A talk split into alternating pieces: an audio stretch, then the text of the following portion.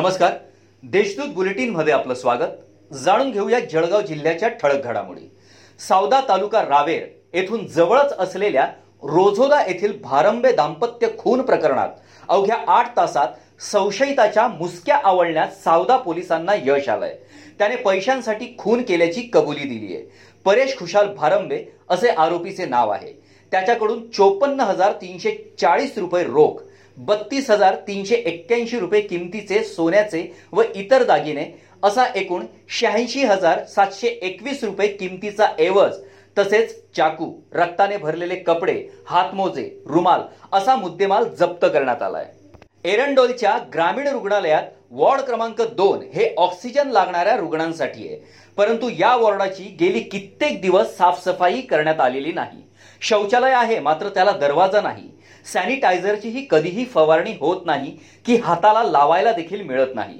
साप विंचू यांचा वावर अनेक रुग्णांनी अनुभवल्याने नरक यातनाच येथील रुग्ण अनुभवत आहेत असे वाटते. हे सगळं थांबावं अशी मागणी रुग्ण करत आहेत.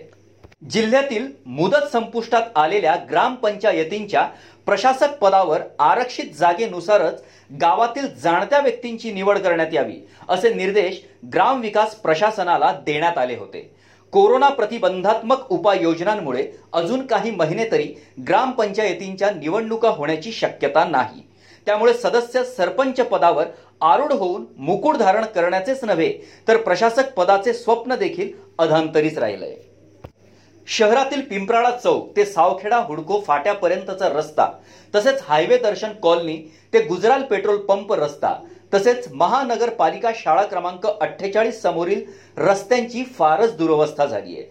शहरातील इतर रस्त्यांचीही दुरवस्था झाली असून रस्त्यांसाठी पिंपराळा परिसरातील नागरिकांनी खड्ड्यांबाबत स्मरणपत्र आयुक्तांना दिले.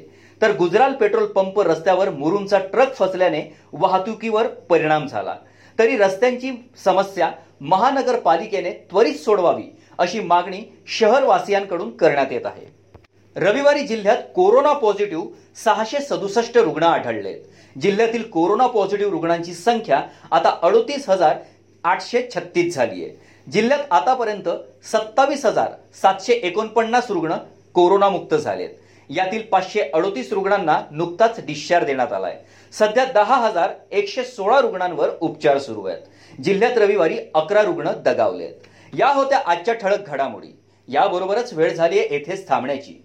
भेटूया पुढील बुलेटिन प्रसारणात. तोपर्यंत संक्षिप्त बातम्या आणि ताज्या घडामोडींसाठी देशदूत डॉट कॉम या संकेतस्थळाला भेट द्या. धन्यवाद.